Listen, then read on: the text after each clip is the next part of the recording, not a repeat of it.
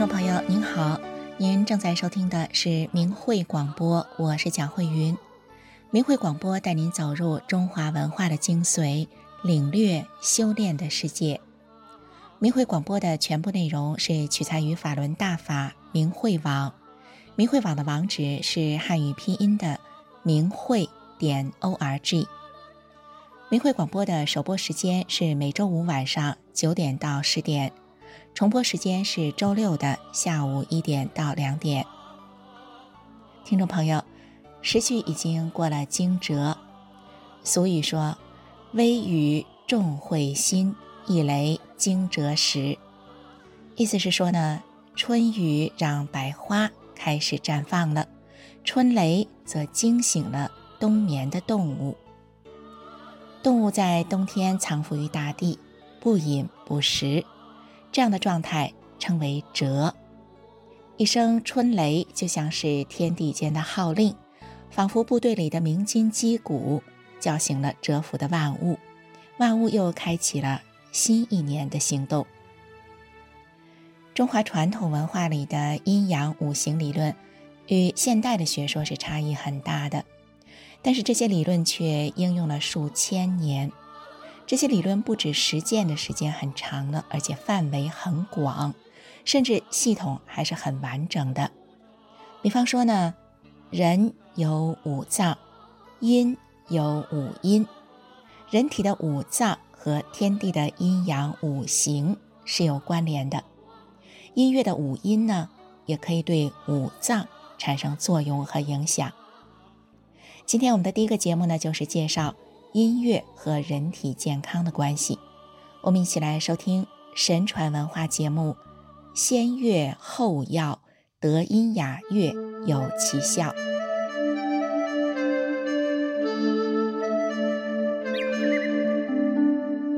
各位听众朋友，大家好，欢迎您收听明慧广播神传文化节目。二战期间，在美国军队野战医院里。地上躺满了伤兵，因天气炎热、蚊虫叮咬，又缺少医药，手术感染率和死亡率都非常高，伤兵们士气不振。这时，有位医生放了一些大家喜爱的音乐，伤病员们听了音乐后，感染率和死亡率大大下降，而且外科手术愈合期明显缩短。美国人从此发现。音乐具有治疗伤病的作用。元代名医朱振亨曾明确指出：“乐者，亦为药也。乐、药和疗三字同源，他们的甲骨文字形十分相近。”中国史料中关于音乐治疗疾病的记载，《吕氏春秋·古乐篇》中，昔陶唐氏之始。阴多，制服而战机，水道壅塞，不行其源；民气郁恶而滞浊，筋骨瑟缩不达，故作为武以宣导之。皇帝又命凌伦与荣江著十二钟，以和五音，以施阴韶，以五乐。来调节因郁闷之气形成的筋骨紧缩之疾。说院中记载了五千年前原始部落苗阜用竹管乐器为患者治疗疾病的故事。唐代诗人白居易有“一声来耳里，万事离心中”疗疾的诗句。在今天的节目里，我们来谈谈。德音雅乐治病有奇效。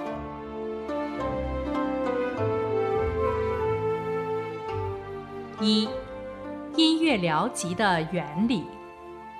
中国古人讲，治病必求于本，本指阴阳，阴阳是宇宙中的规律，一切事物的本源，万物的起源。也是自然界万物生长和消亡的根本动力。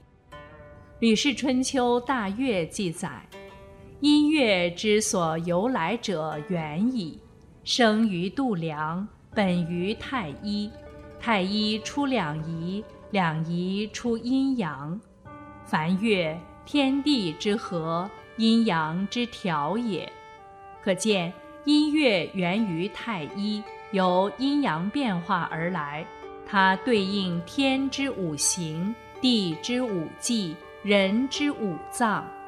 音乐是运用外在有规律的声音秩序来调和人体阴阳的和谐，达到阴阳平衡、顺应自然的天人合一状态。《黄帝内经·素问》中：“天有五阴，人有五脏。”古人根据五音对五脏，肝对厥，心对止，脾对宫。肺对伤，肾对羽，这五音之间相互影响，来调节人体五脏精气的盛衰。宫商角徵羽，即西乐中的哆、来、咪、嗦、拉。宫调音乐平稳柔和，对应人的脾脏；商调音乐急促清脆。对应人的肺脏，绝调音乐高畅悠长；对应人的肝脏，指调音乐热情高亢；对应人的心脏，语调音乐淡荡轻渺；对应人的肾脏。在聆听过程中，人的情志与曲调的节奏频率及五脏之间有规律的震动，就可以达到调节人的精神。和通畅经络的作用。二，正和雅乐正心。春秋时期著名的音乐家师旷创作的古琴曲《阳春白雪》，据说这原来是天帝命仙子们弹奏的五弦琴的曲子。师旷听到了之后，将其模拟记录下来。根据古琴曲谱《神奇秘谱》的记载，阳春为宫调，白雪为商调。宫调的音乐通常比较雍容博大，商调的音乐则柔中有刚，会带出一种既抒情哀婉又方正刚毅的气质。阳春取春之阳，以万物之春，和风淡荡之意。表现上天对万物无私的恩泽不散，而白雪则取冬之阴，以雪竹琳琅、凛然高洁之意，表现大地的厚德承载。只有与天地同德的人才能够演唱，所以能够应和的人非常少。《乐记》中记载：“乐者乐也，琴瑟乐心。”感悟后动，审阅修德，乐以治心，血气以平，讲述了以音乐来规范人的道德，陶冶情操，而达到气血调和。所以，古代圣王创制礼仪和音乐，并非为了满足口腹耳目之欲，而是荡涤民众心里的邪恶与排除污秽杂念。激发原本存于内心的善良本性，不让世俗的欲望蒙蔽了人的真实本性，从而返回为人的正道上来。因新的欲望总是伴随着新的物质条件的出现而出现，而外物是无法充实内心的。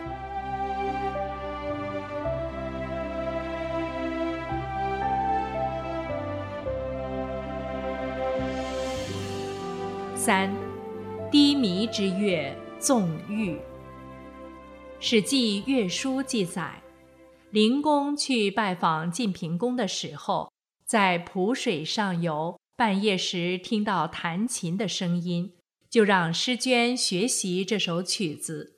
到了晋国后，诗娟弹给晋平公听，师旷按住琴弦，阻止诗娟说：“这是亡国之音。”不可演奏下去了。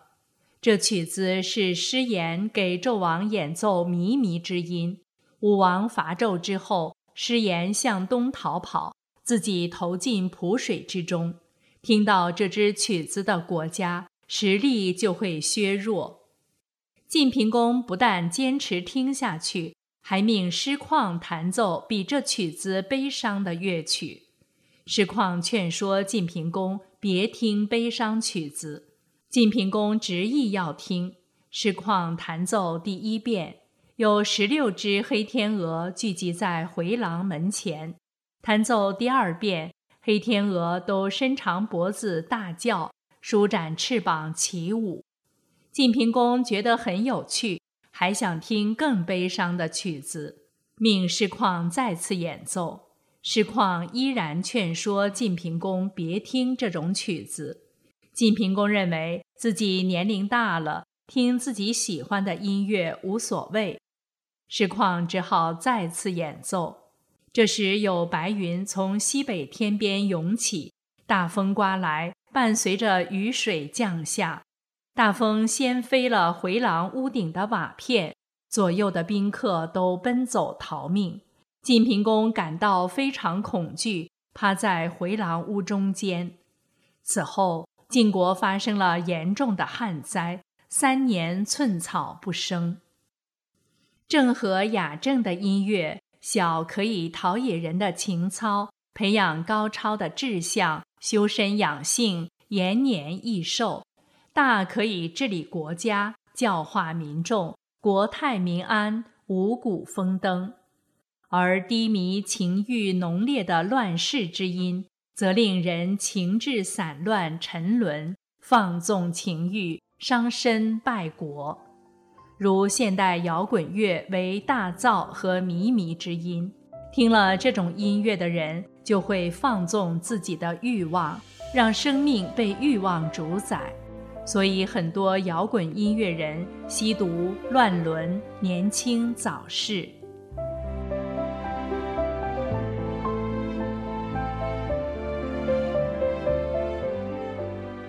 四，听大法音乐，新生儿恢复听力。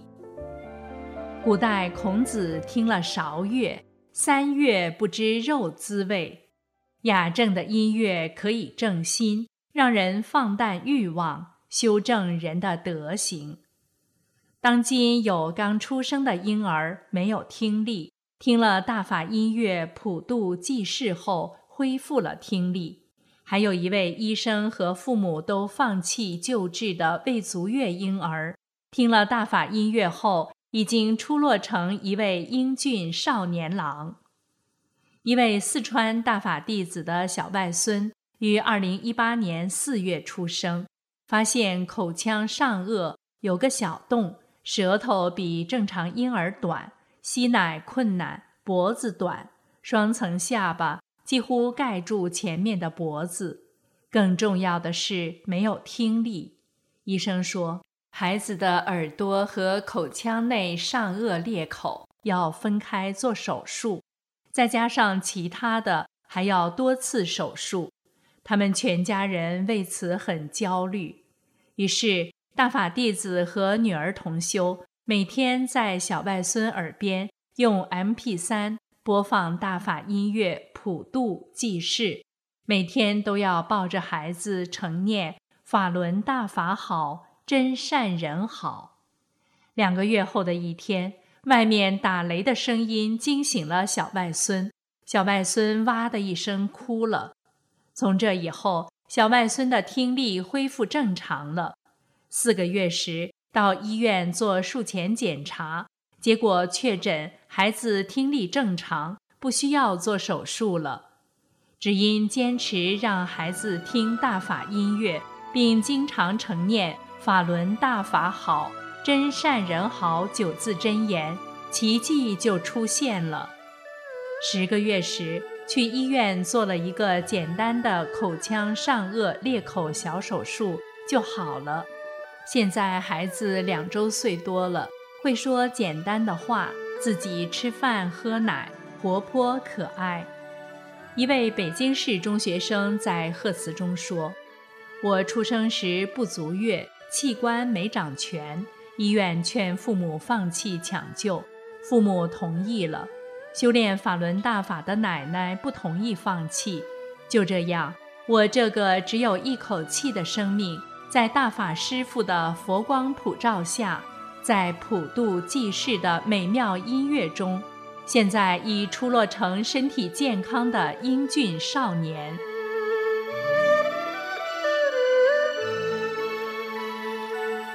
法轮大法是佛家高德修炼大法，以宇宙最高特性真善忍为标准，指导人修心向善。修炼人通过修炼自己的心性，遇到矛盾宽以待人，做什么事情先考虑别人的承受能力，然后辅以五套优美的练功动作，从而达到身心的净化。逐渐的同化宇宙特性，这套功法的最大特点是度己度人，一人练功，全家都受益。通过修炼提升后的大法弟子创作出的音乐，带有强大的慈悲的宇宙正能量，正能量能够清除不好的东西，所以听到这种音乐的人就会身心受益。达到祛病健身的效果。念诵“法轮大法好，真善人好”九字真言，是直接与宇宙的正能量沟通，能够驱邪避疫、躲避灾祸、遇难成祥、逢凶化吉。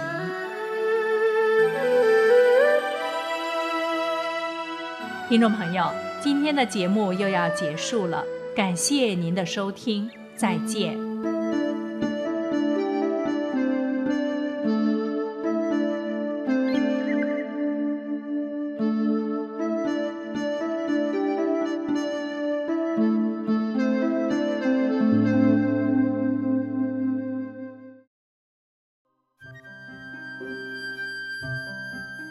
听众朋友您好，您这里正在收听的是明慧广播。明慧广播的首播时间是每周五晚上九点到十点，重播时间是周六的下午一点到两点。许多人会以为啊，中华的传统文化是来自于经验的积累，其实不尽然是这样的。中华传统文化的精髓是在于修炼文化。修炼呢，就是修道。得到的一个努力，所以呢，当一个修炼的人得到了，他明白了宇宙中的一些运行的道理的时候，这个道理呢，就可以在很多方面得到应用了。道家的重要人物老子他说过啊：“道生一，一生二，二生三，三生万物。”从道就可以生出万物，所以呢，传统文化不是从万物的研究之中啊去发现规则，而是从所谓的这个道中来发展出应用和要求。中华传统文化的发展方式跟现代科学的这个发展方式就很不一样，所以呢，我们现代人有时候就是觉得不好理解。那接下来呢，我们请听天音净月节目，《春雷乍响，万物回春》。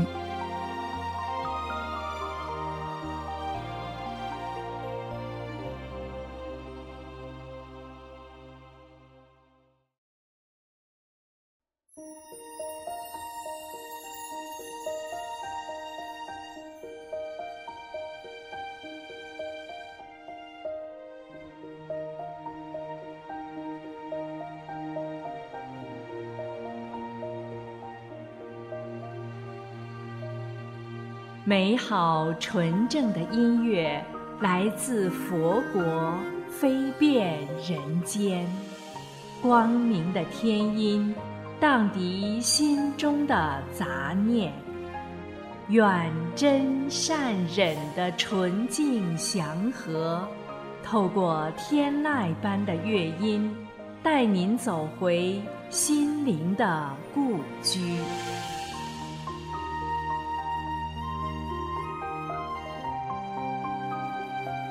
亲爱的听众朋友，您好，欢迎您收听明慧广播电台的天音静月。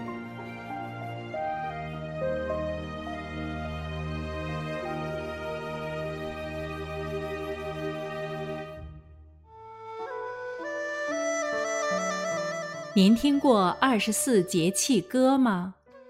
春雨惊春清谷天。夏满芒夏暑相连，秋处露秋寒霜降，冬雪雪冬小大寒。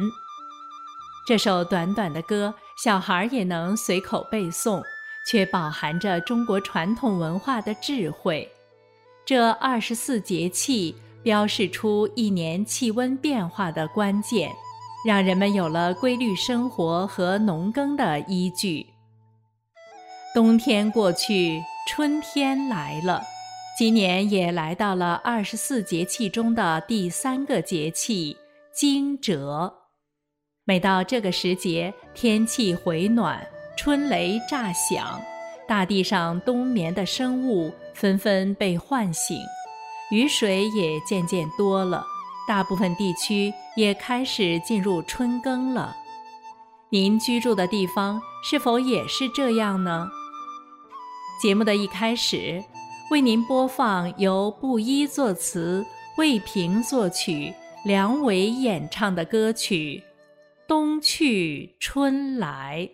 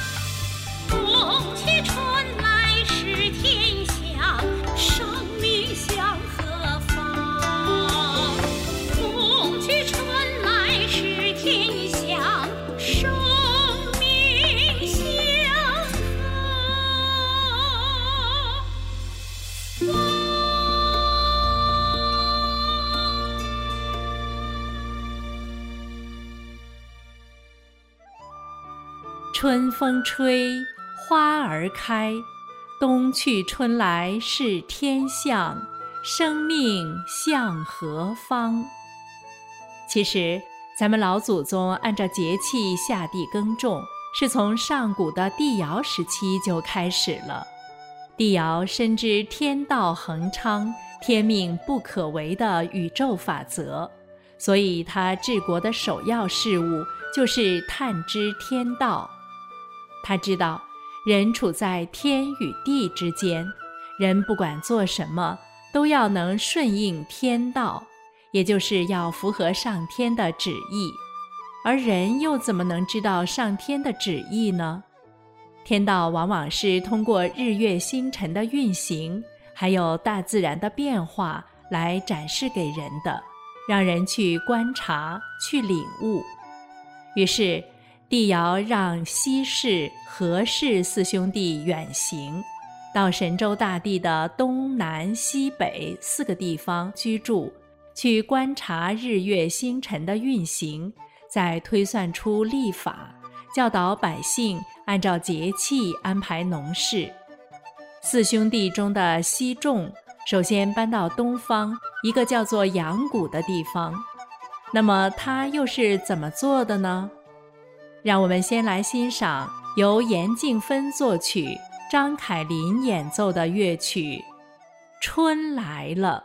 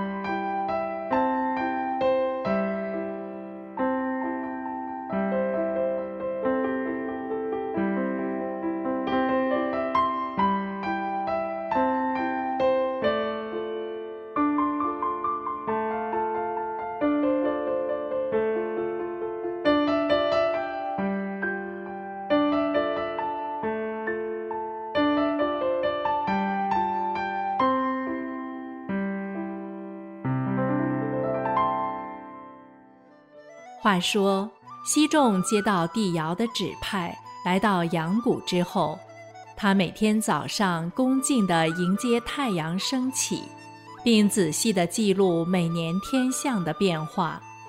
他发现，每年一到某一天，白天就会开始变得和夜晚一样长，而且一到黄昏，正南方的天空会出现一颗名叫天鸟星的星星。西仲就把这一天定为春分，也就是春天第二个月。他教导农民，在这个时节可以分散在田野里开始耕种农作物。帝尧根据这四兄弟的观察，把人们不易觉察的天道规律，变成了能够指导生活的节令，再让节令融入人们的一年作息中。成为人人能够自觉遵行的心法。就这样，圣王敬重天道，人则依照圣王的指导，顺应天时的生活。所以在帝尧的时代，天下没有刑法，天下和乐而太平。节目的最后，请听由白雪作曲演唱的歌曲。后人神话谱春秋。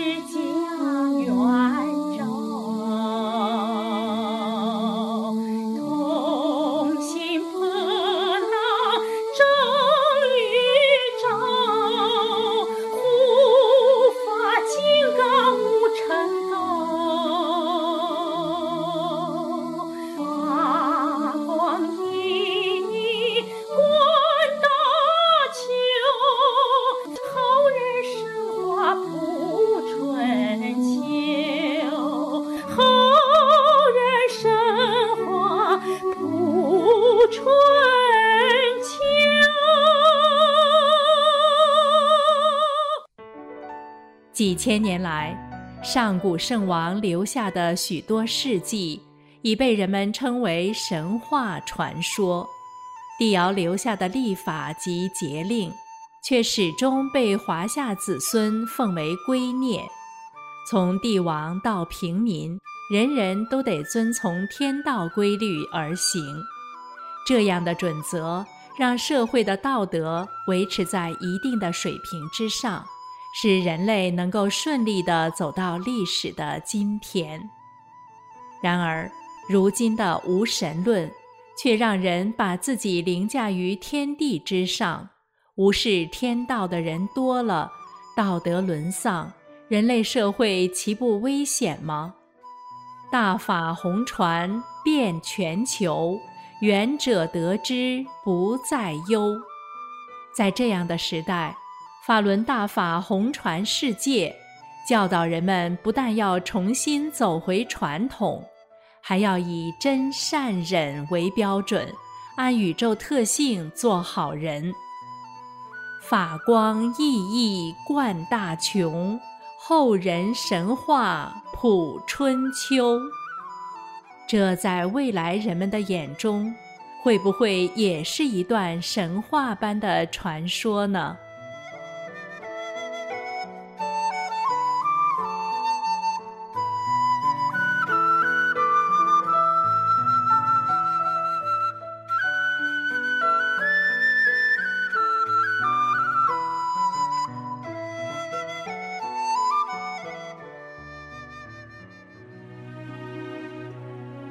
亲爱的听众朋友，希望纯正美好的天音能够让人在尘世迷离中觉醒，摆脱名利争斗、迷茫之苦，找回远古的属于您的记忆，返本归真。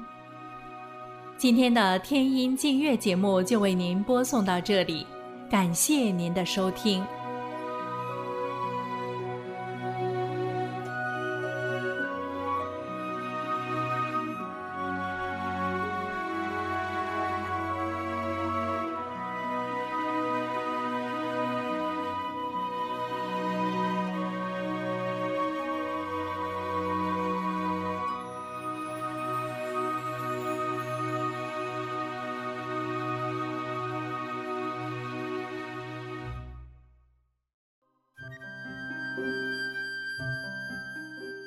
听众朋友，您这里正在收听的是明慧广播。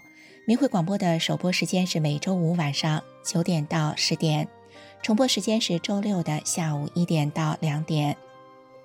听众朋友，我们刚才听到的帝尧的故事里，不知道您有没有什么感想？你有没有发现哈，中国朝代的更替的时候呢，都是有一些修道人的身影的，比如啊，周朝的姜子牙。汉朝时的张良，唐朝的李淳风，明朝的刘伯温，他们都是修道之人。当然了，这些修行之人之所以会出山，不管是道家或是佛家的修行之人，他们都是顺应天象才出来做事的。其实呢，现代也是有许多修炼的人的，他们顺应着当前的天象，一直努力的在做。他们应该做的事情，他们是谁呢？他们在做什么样的事情呢？下面这个节目呢，或许能给您一个答案。那我们一起来收听修炼故事。这名村医有点神。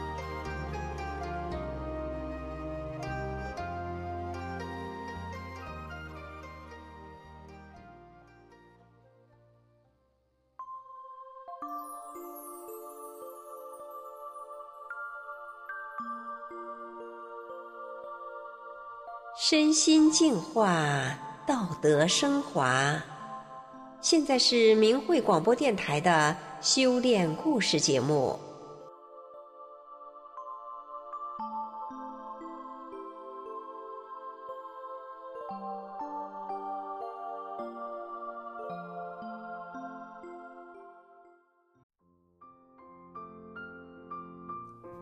听众朋友，今天故事里这名村医。有点神，他的诊所呀，每年都有数不清的神奇故事。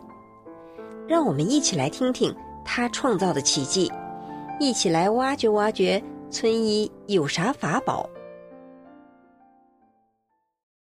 先讲村医医治一个小婴儿浩浩的故事。当时村医在给浩浩治病的过程中，浩浩的家人很有感触的对村医说：“看见你就觉得跟别的大夫不一样，一脸慈祥，感觉到浩浩有救了。”浩浩是在县医院妇产科出生的，出生的时候五斤六两，是个男孩。浩浩的爸爸和大伯家都有个女孩，盼来个男孩，全家皆大欢喜。孩子挺好，就是不能吃奶，吃奶就吐。开始呢，以为样奶，一连几天都吐，不能进食，抱进医院，医生给做了个全身 CT。说孩子得的是贲门松弛，是先天的，得等到孩子大点才能做手术，需要打营养针度命。浩浩出生两个月，一直靠打营养针，一点奶也不能进，瘦的皮包骨。后来打营养针也不吸收了，两个小腿肿的梆硬，孩子不尿尿，没精神。医院劝浩浩的爸爸妈妈说。实在没办法了，孩子瘦，营养针不吸收，也做不了手术，主要怕下不了手术台，让放弃治疗。孩子出生时是五斤六两，出院时还是五斤六两，这两个月已经折腾好几个儿童医院了，钱也没少花，病还没好，家长哭着打幺二零车抱孩子回家了。有个邻村大娘知道村医会针灸，没少治小孩病，就建议浩浩的家人来找村医给治。于是家长给村医打电话说：“死马当活马医，死了也不怨村医。”村医答应了，他安排好诊所的患者，就去了浩浩家。村医到的时候，浩浩闭着眼，平静的躺着。村医看见了，就说。这孩子还挺清秀呢。这时，浩浩好像听见了村医说话，就把眼睛睁开了。在场的亲人说：“孩子有求生的欲望，知道救命的来了，眼睛睁开了。”村医开始给浩浩行针，共扎了三十多个穴位，有强心的，有利尿的，还有帮助消化的。留针半小时，针还没拔呢。孩子就尿尿了，大家都称奇。这时，村医给浩浩的爸爸、大伯、大娘郑重的讲了一番。村医讲的这番话很重要，因为村医在接诊一个植物人患者的时候，对他们家人也讲了这番话，而这番话会讲出村医之所以有这么神奇故事的法宝。当这名植物人被抱到村医诊所床上的时候，他眼睛也不睁，嘴里还有一口饭，平躺着，还带着导尿管。村医抠他的脚心儿，他没有反应。当时有好几个在场的其他患者看见植物人这个样，都害怕了，说：“这个人不行了吧？”这名患者五十岁，是他的媳妇。听同病房陪护的人说到村医。这人把村医说得很神，媳妇就搬了出院，也没事先跟村医打招呼，就把丈夫送来了。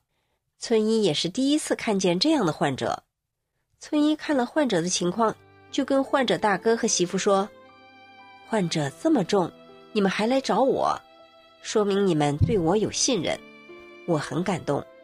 我是信法轮大法的。”接着，村医告诉他们。法轮大法是佛家修炼的高德大法，法轮大法是救人的。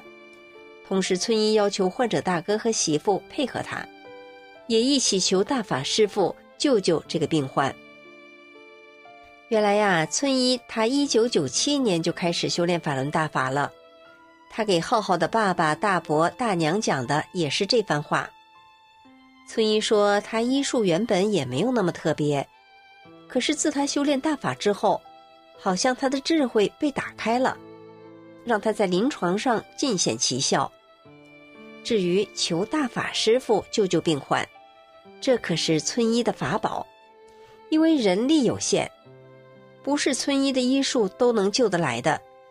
比方说，遇到过敏性的休克、晕针休克、中毒休克的重症患者，村医用药和针灸抢救无效的时候，这个时候村医就会求大法师傅。村医会喊一声：“师傅救命！”或“法轮大法好，真善人好”，病人才因此逢凶化吉。所以，村医让家属明白“法轮大法好”这个真相后，也经常要重病家属一起诚心的念“法轮大法好，真善人好”这九字真言，帮助病患逢凶化吉，因为这就是村医的法宝。后来，村医给这名植物人患者行针，一共扎了一百三十多针，植物人眼睛睁开了，但身体还没动。村医又给他输液，又给他打了一个十全大补，调理他的五脏六腑的气血运行。之后，植物人的胳膊腿就会动了。村医给植物人治了一个月，患者一天一个样。后来，这名植物人能自己穿衣服、吃饭了，患者的媳妇很服气，说她丈夫得病十个月了，一天也没放弃。医药费花了二三十万治成这样，在村医这儿一个月治好了一大半儿。他太感谢村医了。不过村医自己可不鞠躬，他告诉患者媳妇说：“你要感谢我师傅。”村医告诉他：“没事就念法轮大法好，真善人好这九字真言。”村医也劝他们退出了中共的党团队组织。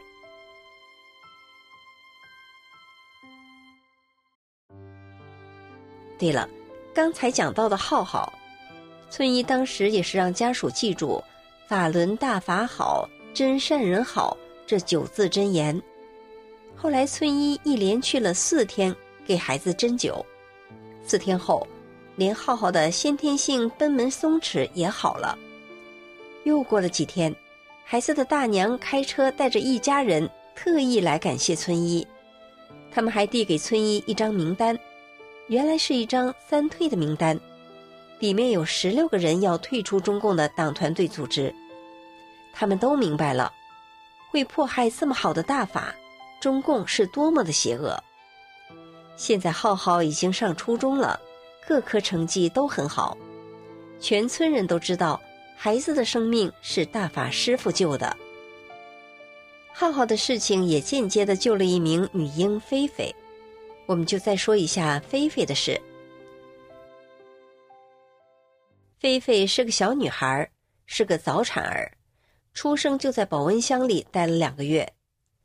医生说，孩子得的是先天性肠梗阻，心瓣未闭合，也是吃奶就吐，不能自己排便，每次排便都得用刺激棒，还要洗肠子，一直住在医院，打营养针也不见强。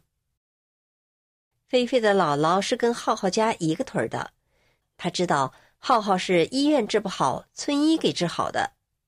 菲菲的姥姥就给女儿打电话，让他们来找村医治病。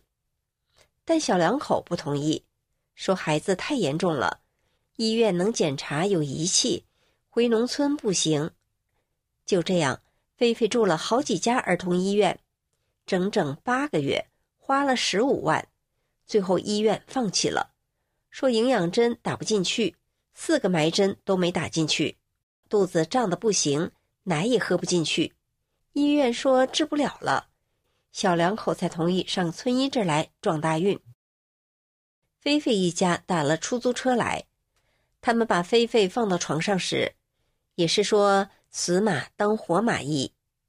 村医打开被子一看，八个月了，孩子的体重才四点二公斤。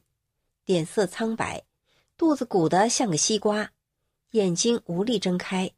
一个正在村医这儿看病的大婶儿见孩子这样，偷着示意村医不要给孩子治病，免得惹麻烦。村医看了看外面的出租车走了，就问菲菲爸爸：“刘司机的电话了吗？”菲菲爸爸说：“没留。”孩子爸爸看出了村医的意思，急忙说：“姨，你放心，看不好也不会讹你，你就可怜可怜我孩子吧。医院大夫说已经没有任何办法了，他们都推手了。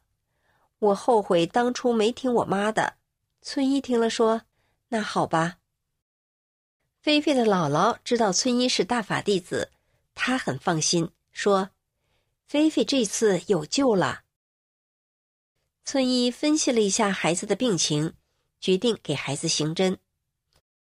行针前，村医先求大法师父加持，救救这可怜的孩子。之后，村医才开始行针。村医一共扎了三十八针，孩子都没有哭一声，只是眼睛睁开了。留针半小时，村医又给孩子喝了一包葵花益生菌。这时，孩子排气了，孩子的脸色红润了。到了晚上，村医让菲菲家人睡觉，村医自己来陪菲菲。晚上，村医并没有特别做些什么，他就只在孩子身边读《转法轮》。《转法轮》这本书，大法弟子都说是珍贵的宝书，村医就读这本宝书给菲菲听。夜里，菲菲醒了两次，尿了两次。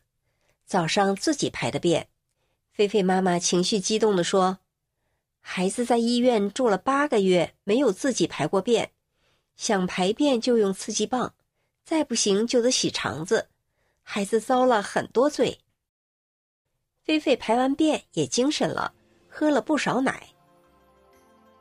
他们在村医那儿住了一个星期，每天扎一次针，喝一包益生菌，孩子一天比一天好起来了。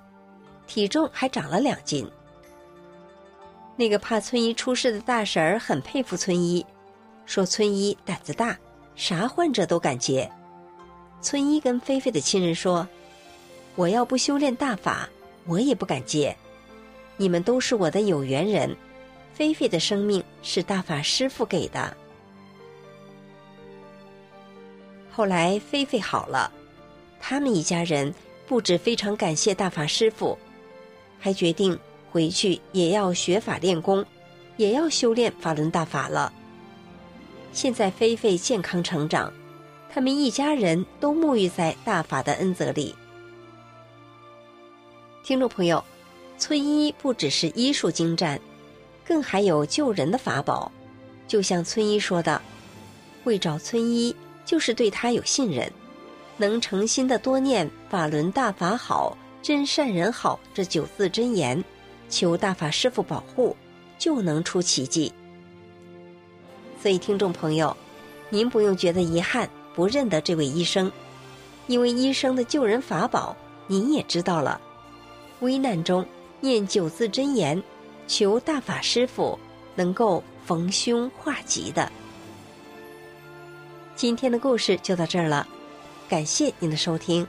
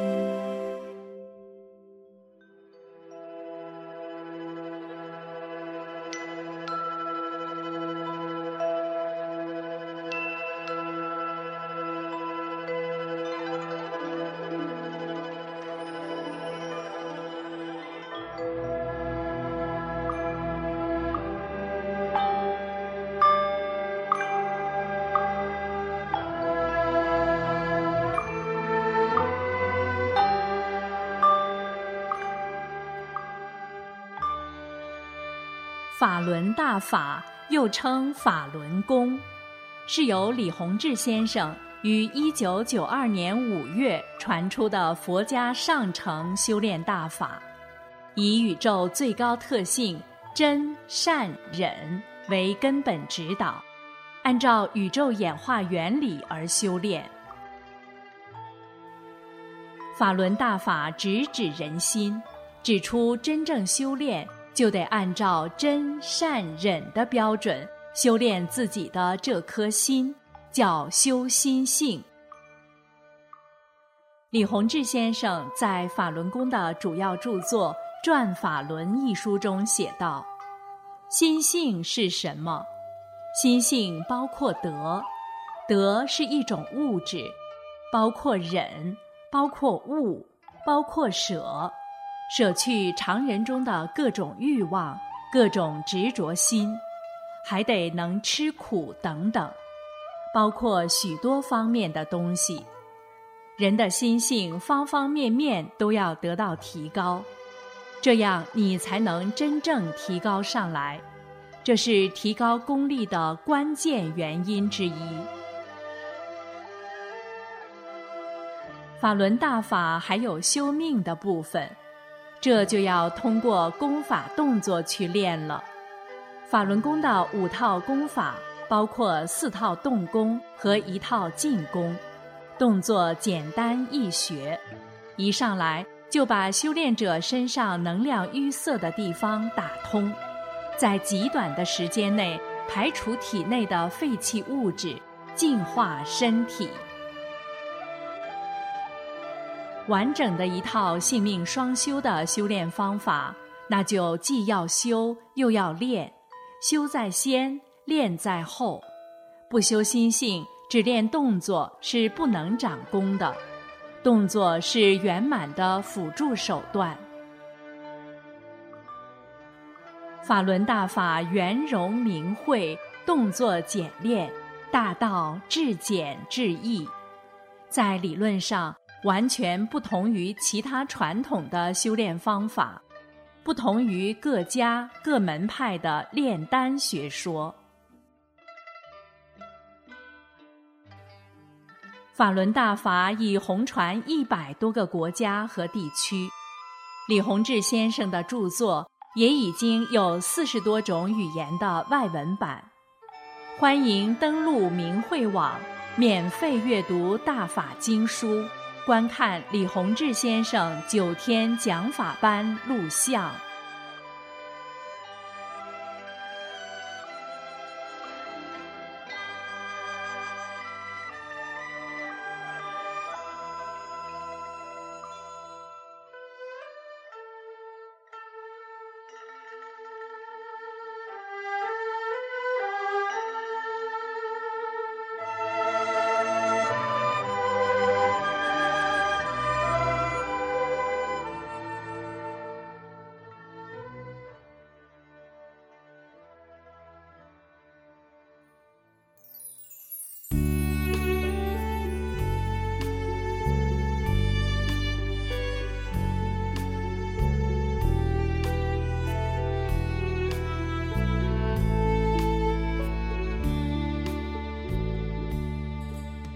众朋友，您这里正在收听的是明慧广播。